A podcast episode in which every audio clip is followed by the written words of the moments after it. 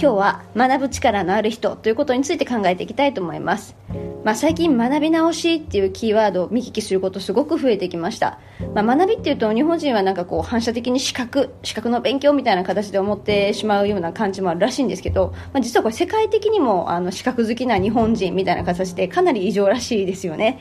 まあ、確かに何かの資格を取りましたって言ったところでじゃあその資格で就職できるかっていうとそんなことがない部分も結構多いですので、まあ、大事なのは、まあ、その何のために資格を取るかその資格を取ったことが、まあ、本当にその就職とか何かのビジネスで成果を出すというようなところにつながるかそんなことを当然考えるのが大事です、まあ、昔、まあ、つまり例えばその検索サイトみたいなのがなかった時代は、まあ、知識、まあ、知識そのものに価値があった知ってることそのものに価値があったわけですよね、ままあ、つまり知識差によるビジネスがあって、まあ、あの今の資格試験とか、まあ、場合によってはあの結構こういうこれって何ですか？何々です、まあ、要は、うんと、答えを答えるみたいなものだものが中心な資格ってありますが、まあ、そういったものは、まあ、ほとんどあの、まあ、そのうち資格取り終わった後は忘れちゃったりとかするわけですので 価値がないと思った方がいいですよね。で、まあ、学びというのにはいろんな目的があります、まあ、大きくは、まあプライベートつまり趣味みたいなものと、まあ、仕事に対する何かこう成果を出すというふうなところがあるんじゃないかなというふうに思いますが、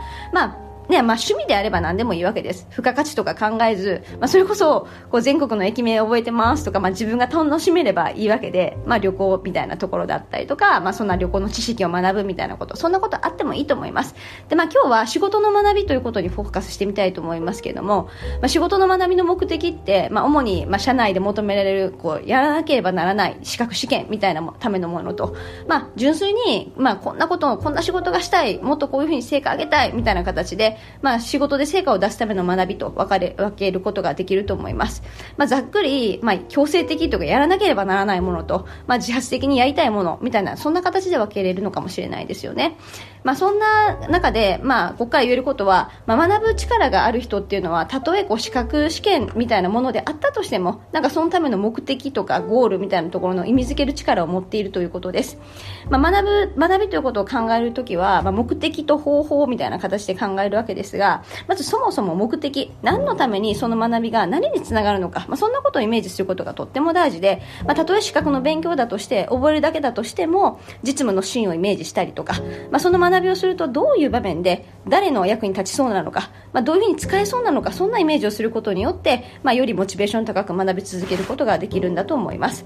あとまあその目的に対して、まあ、方法ですね。目的に対してベストな方法をちゃんと理解した上で効率よく学ぶということもとても大事です、まあ、何かに飛びつくんじゃなくて、まあ、そのまあその目的のための全体像を見てから調べて、まあ、それから自分に合った方法を、えー、選ぶということですね、まあ、例えば皆さんあの英語の勉強をされた方多いと思いますけども、まあ、あのいろんな文法とか単語を覚えるとか、まあ、ヒアリングとかいろいろあるわけですよね。でとりあえずこう本を買って、えー、といきなりこう誰かがいいよって言ったからこの本買ってっていうような形じゃなくって、まあ、例えば英語の勉強一つにとってもいろんな学び方というのがあると思いますのでその学び方の全体像を徹底的に調べてからどういう学びだとどういう力が早くついてどういう効率がいいのかだったりとかあるいは実際に身につけた人に聞いてみるだったりとかまずは徹底的に方法論を、考える調べる。その上で、まあ、今度は、うんと、いろんな方法があるけど人それぞれの特徴によって自分に合う方法って変わってきますので、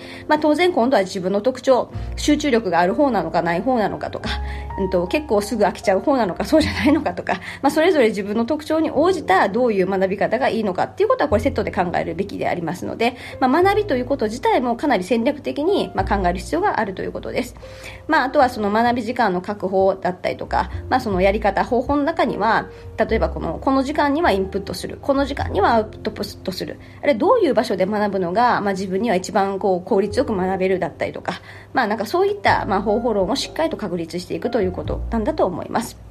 まあ、あと当然、その学ぶ力がある人、まあ、成果に結びつけれる人は、実務とか、まあ、あるいは他の学びと、まあ、その自分が今学んでいる内容をしっかりとつなげていく意識を持つことができると思いますので、そうすると、やっぱ定着率も、えー、強いわけですよね。なので、まあ、そんなことも含めて、まあ、自分に合った方法をまずちゃんと理解した上で学び始める。そんなところが、まあ、学ぶ力のある人のベースになってるんじゃないかなというふうに思います。では今日のまとめです。まあ、学ぶ力がある人は学びが何につながるのかをちゃんとイメージして、まあ、学びの方法をまあ検討するということにもまあ時間をかけてその上で自分に合った方法を決めています。まずは自分の学びの方法、まあ、学び方今までの学び方について一旦振り返るというところから始めていくと良いのではないでしょうか。